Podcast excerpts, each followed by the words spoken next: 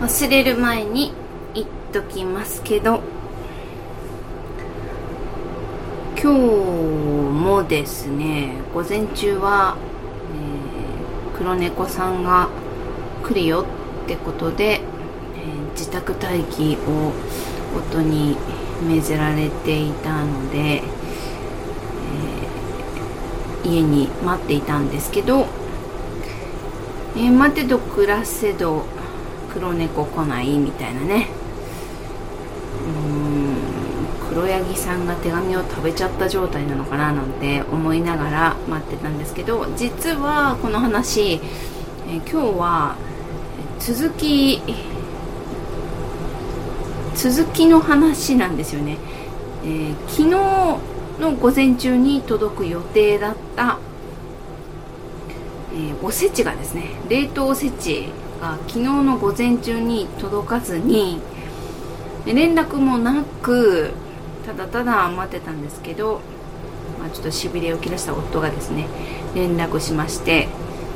えー、予定時刻になっても来ないぞということをお伝えして申し訳ございませんということで明日配送しますのでで遅れる場合は連絡します。って言ったんですって。昨日のねオペレーターさんが。なのに今日2日目にしてまた来なかったんですよ。で今黒猫さんってその荷物があのバーコードっていうか出てて今どこにいますよっていうのがまあ逐一分かるようになってるんですけどそれを見ると、えー、私は松戸市在住なんですがでどこに行ったったかな？えどこだったかな？あの埼玉県の方にのあのベースに行ってるっていうのが昨日の段階だったんですね。で今日、えー、夫がその確認しますと今の所在地ですね。うちのおせちの羽田にいるっていうことだったんです。なんで、えー、埼玉から松戸を通り越して羽田に行っちゃったのかなって 思いながらもしかしてこれから空を飛ぶ気なのかなっってことも考えながらですね。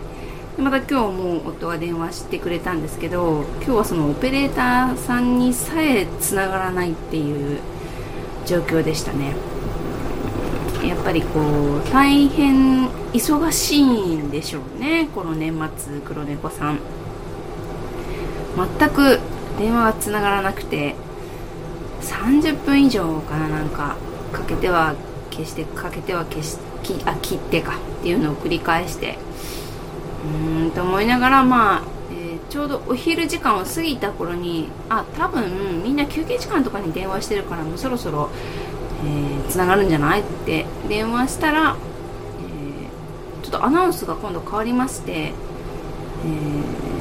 ー、調査した後に折り返しますっていう案内が流れてるんですね。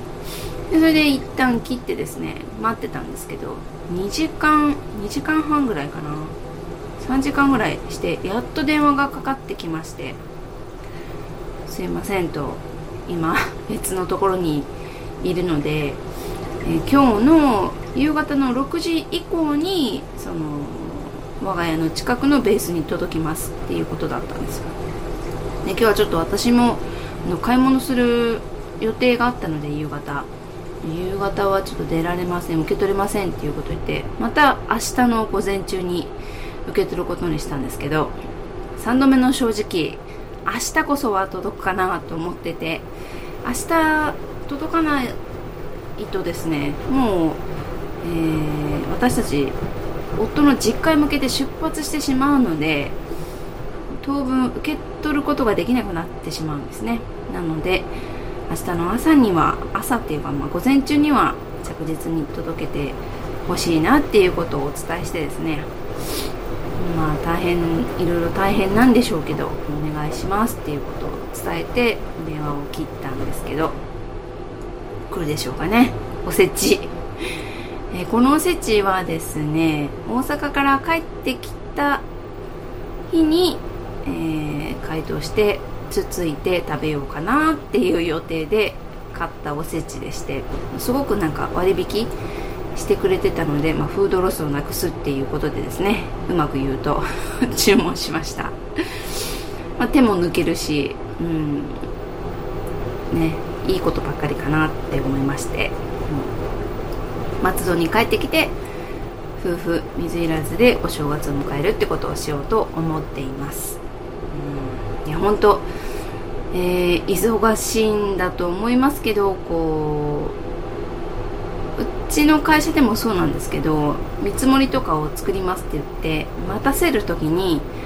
まだできてないんですけどあの途中経過を報告するために電話をするっていうのね相手を不安がらせないために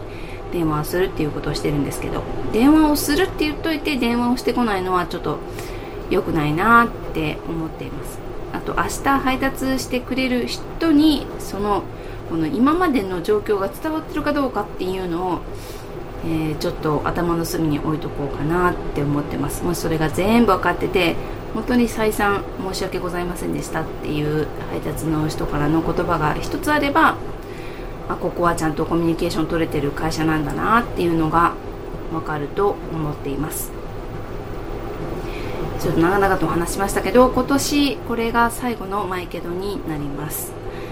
えー、あとは年明けて帰ってきてからまた、えー、ここでお耳にかかりたいと思います。今年も1年間私の、えー、愚痴だったり